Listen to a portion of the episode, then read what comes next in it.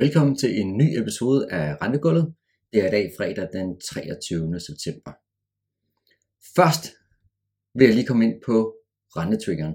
Og hvis du har en interesse for værdien af den her rentetrigger, som der findes i flexerne, jamen så tag lige et kig i vores Reading Markets Danmark, som vi sendte ud i går. Det var så torsdag eftermiddag.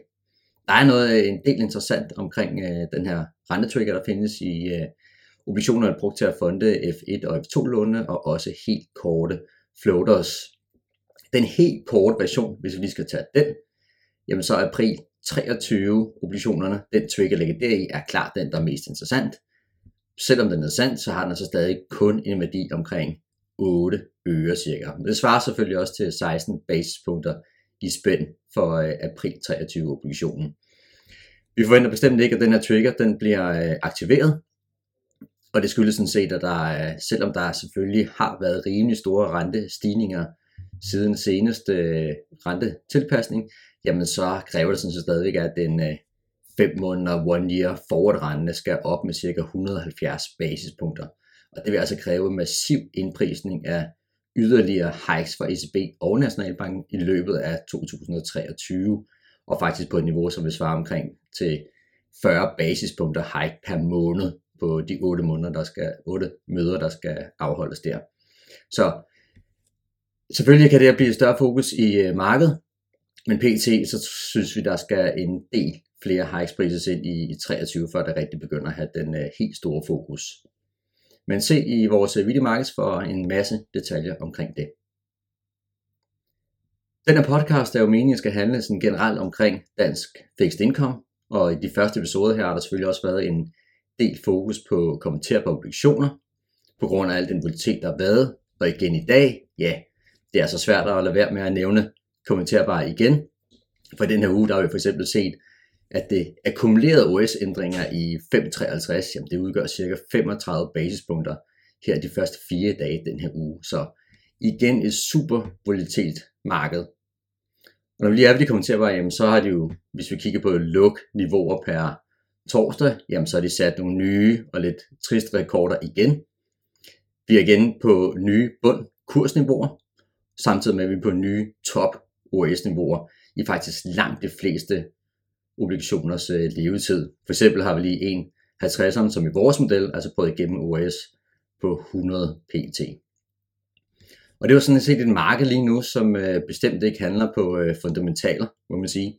Hvis vi kigger på de her fundamentaler, det kan fx være kvalitetsniveau, renteniveau, kreditspænd osv., ting som normalt har en rimelig god forklaringsgrad på prisen kommenterbar, jamen så ligger, ligger kommenterbar faktisk øh, 20 basepunkter for billig PT, hvor vi kigger de seneste par uger, har det så ligget nogenlunde færre faktisk. Men altså investorerne er jo øh, virkelig ramt, må man sige, både outright investorer og hedge investorer. Likviditeten er sådan set også ramt, og risikoappetitten generelt er rigtig, rigtig lav, fordi markedsvolatiliteten også er så høj pt. Så det er selvfølgelig fuldt forståeligt, at der sker nogle øh, OS-udvidelser, ud over hvad der sådan set kan forklares af nogle fundamentale faktorer. Tager vi lige et historisk perspektiv, jamen så er OS for 5,53, og vi tager en lavere implied volatilitet end den vi har nu, som jo er virkelig, virkelig høj. Hvis vi bare tager det niveau fra midt august for eksempel, jamen så er US nu her i sådan 5,53 på omkring 160 basispunkter. Og det er altså næsten på det samme niveau som øh, de topniveauer, vi så sidst i oktober under finanskrisen i 2008. Ærligt så vil jeg da også bestemt indrømme, at øh, det var ikke sådan et niveau, som øh, jeg havde set skulle komme forløb i hvert fald.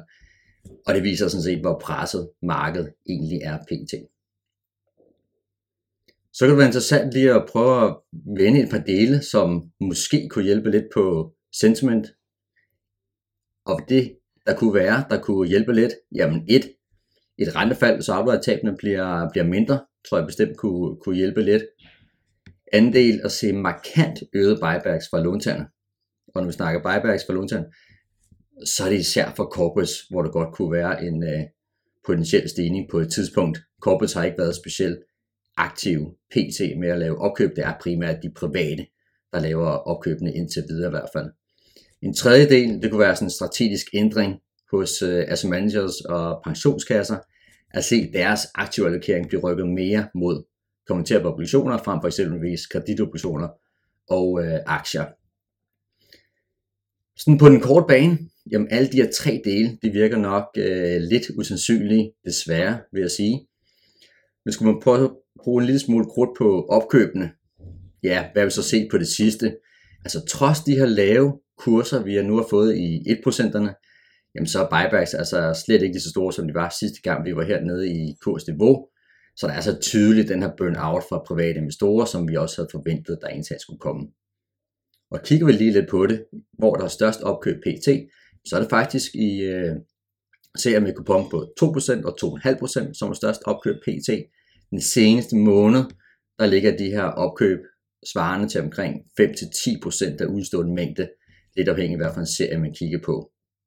Og tager vi for de 30-årige 1%, jamen der er vi altså for nogle af serierne nede under 5% opkøb udstående mængde den seneste måned, og så lavere end i 2 og 2,5%. For eksempel kunne vi lige tage RD's 1,53'er, der er sådan set kun købt 3,4% op af udstående mængde den seneste måned. Så burnouten er altså tydelig, og vores estimater er også over halvdelen af de private lån mellem 3 til 10 millioner, de er faktisk øh, købt op øh, i løbet af sommeren. Så er der nok nogle nye grupper, som virkelig skal til at drive opkøbene, hvis de potentielt skulle blive større. Og det er specielt øh, erhverv, som øh, jeg også lige var inde på før, og vi ser virkelig få store lån, der, der opkøbes. Efter sigende kunne det også være ret stor øh, tidsperspektiv i det for erhvervskunder for at skulle lave omlægninger, hvis der kræves noget godkendelse rundt omkring, så kunne sådan en proces godt tage op til 3-4 måneder af, hvad, hvad vi har hørt. Så det kan være, at der kommer noget mere opkøb fra visse erhvervslåntagere senere hen i hvert fald. En anden gruppe, der kunne være interessant lige at knytte et par ord på, jamen det er de her almennyttige boliglån, som der ligger i, øh, i nogle af de her lavkuponger stadigvæk.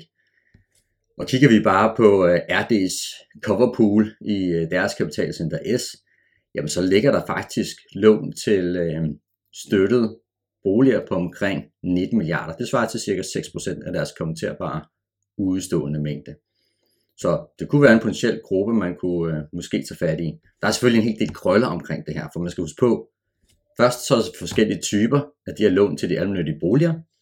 Der er dem, hvor der bliver lavet en direkte ydelsesstøtte til, der blev størstedelen jo øh, omlagt her løbende for nogle år siden.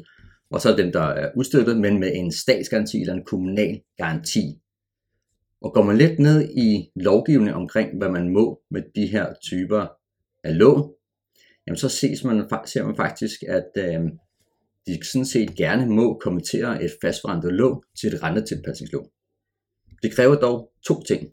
Et, at kommunalbestyrelsen i den kommune godkender det, og to, at bruttoydelsen inklusive bidrag skal være lavere ved omlægningen.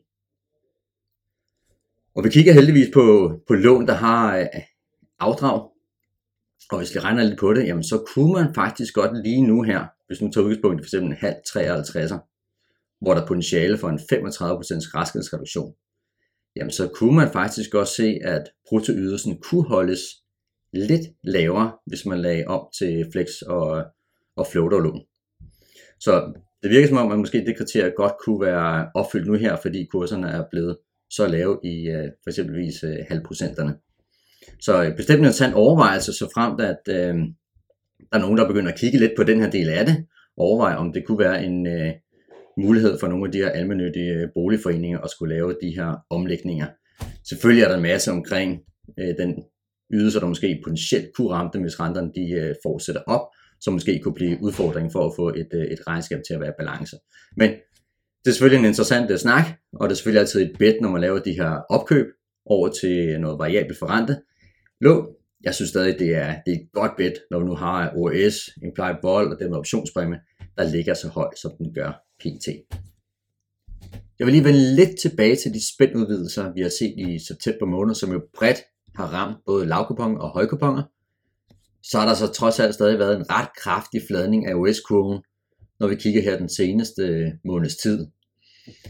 40 punkter var der i OS-forskel mellem 51 og 4, 53 for bare en måned siden, og nu ligger vi omkring 15 basispunkter.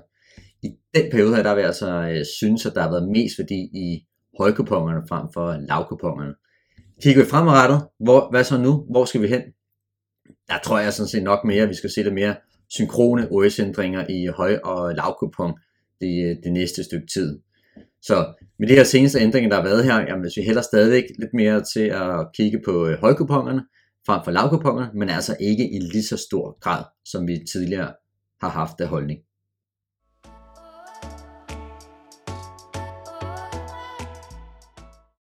Retter vi fokus mod næste uge, så er der faktisk en del interessante begivenheder. Vi kan lige starte med at nævne den restudstedelse, som vi forventer her i slutningen af september. Det vil selvfølgelig være drevet lidt af de her omlægninger, vi har set i forbindelse med specielt Flex, men lidt også Floater, aktionerne her i august måned. Men hovedsageligt så kommer der også formentlig lidt udstedelse på baggrund af de omlægninger fra opkøb i kommenterbar, og så med fokus over på de skrå omlægninger til Flex og Floater lån, hvor der ikke er blevet lavet fastkursaftale på. Gå lidt tilbage i tid for at se på størrelser, hvor meget restudstedelse der normalt plejer at være, jamen så er det altså sjældent, vi ser noget under 10 milliarder. Kigger på vores forventning, vi har sendt et skriv ud tidligere, jamen så forventer vi omkring 10-11 milliarder her i øh, restudstedelse. Mest af alt i floater, dernæst lidt flexer, og stort set ingen kommenterbare. Og det er jo den 28. september, hvor den her udstedelse den sker. Husk på, at obligationerne skal sælges, og institutterne skal have pengene dagen før selve terminen, så derfor er det den 28. september. De meldinger, vi har fået indtil videre, det er faktisk kun for Nordea, der meldt ud, at de sælger op til 1,1 milliard i floater, og så omkring op til 550 millioner i flexerne. Så er altså lidt flere floater end øh, flexer, ikke nogen voldsom stor udmelding der fra Nordea af. Men lad os se, om nogle af de andre institutter skal sælge lidt mere.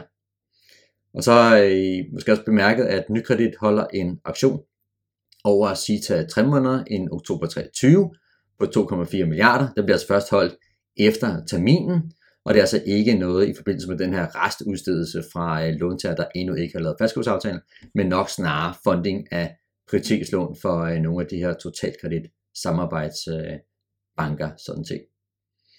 Så lidt ekstra udstedelse i specielt øh, i næste uge. Men dog, husk også på, at der jo også er øh, det start på genplaceringer formentlig. Der starter måske i slutningen i, i næste uge eller ugen efter i hvert fald. Og det er jo noget, der godt kan være med til at give en lille smule støtte til markedet, både i flex og floater, men også øh, kommenterbar. Og hvad beløb taler vi egentlig om? Ja, vi har cirka 14 milliarder, der bliver udbetalt i kommenterbar. Flexerne er vi på øh, 46 milliarder, og floaterne på 58 milliarder. For både flexerne og floaterne er selvfølgelig en hel del af den likviditetstilførsel, den er selvfølgelig allerede opsuget ved aktionerne, der er blevet holdt. Men husk på, at der er altså stadig en manko i flexerne på cirka 14 milliarder i forhold til aktionerne, og 5 milliarder i øh, floaterne. Selvfølgelig har der været en del udstedelse i, øh, i den her måned i øh, både flexer og floater, som går optage noget af den her likviditet. Men altså, typisk er det jo en øh, positiv faktor, og det kunne det også godt være lidt øh, i næste uge og næste uge igen, og se om det ikke bare kunne hjælpe en, øh, en lille smule på, øh, på markedet. Det bliver i hvert fald spændende at se. Og derudover så får vi faktisk også tal for øh, ejerfordeling i danske obligationer. Det sker også den øh, 28. September. En af de her podcasts tidligere i hvert fald var inde på at sige, at vi har en forventning til, at vi kommer til at se et mindre salgspres i august, når vi får de her officielle tal her den 28. september, fra udlandske investorer af, end vi tidligere har gjort. Det er i hvert fald det, vi får, når vi kigger på vores eget flow-data. Så hvis det også materialiserer sig i det øh, offentlige data og for det helt fulde datasæt, jamen så kunne det måske også godt være en del, der kunne, øh, kunne hjælpe en lille smule på, på sentiment. Det er selvfølgelig stadig kun på marginalen i forhold til alle de andre udfordringer, som øh, markedet har pt. Det var sådan set alt for øh, den her uge. Jeg håber, I har nyt at lytte lidt med, og ønsker jer en god fredag og god weekend, og vi høres ved i næste uge.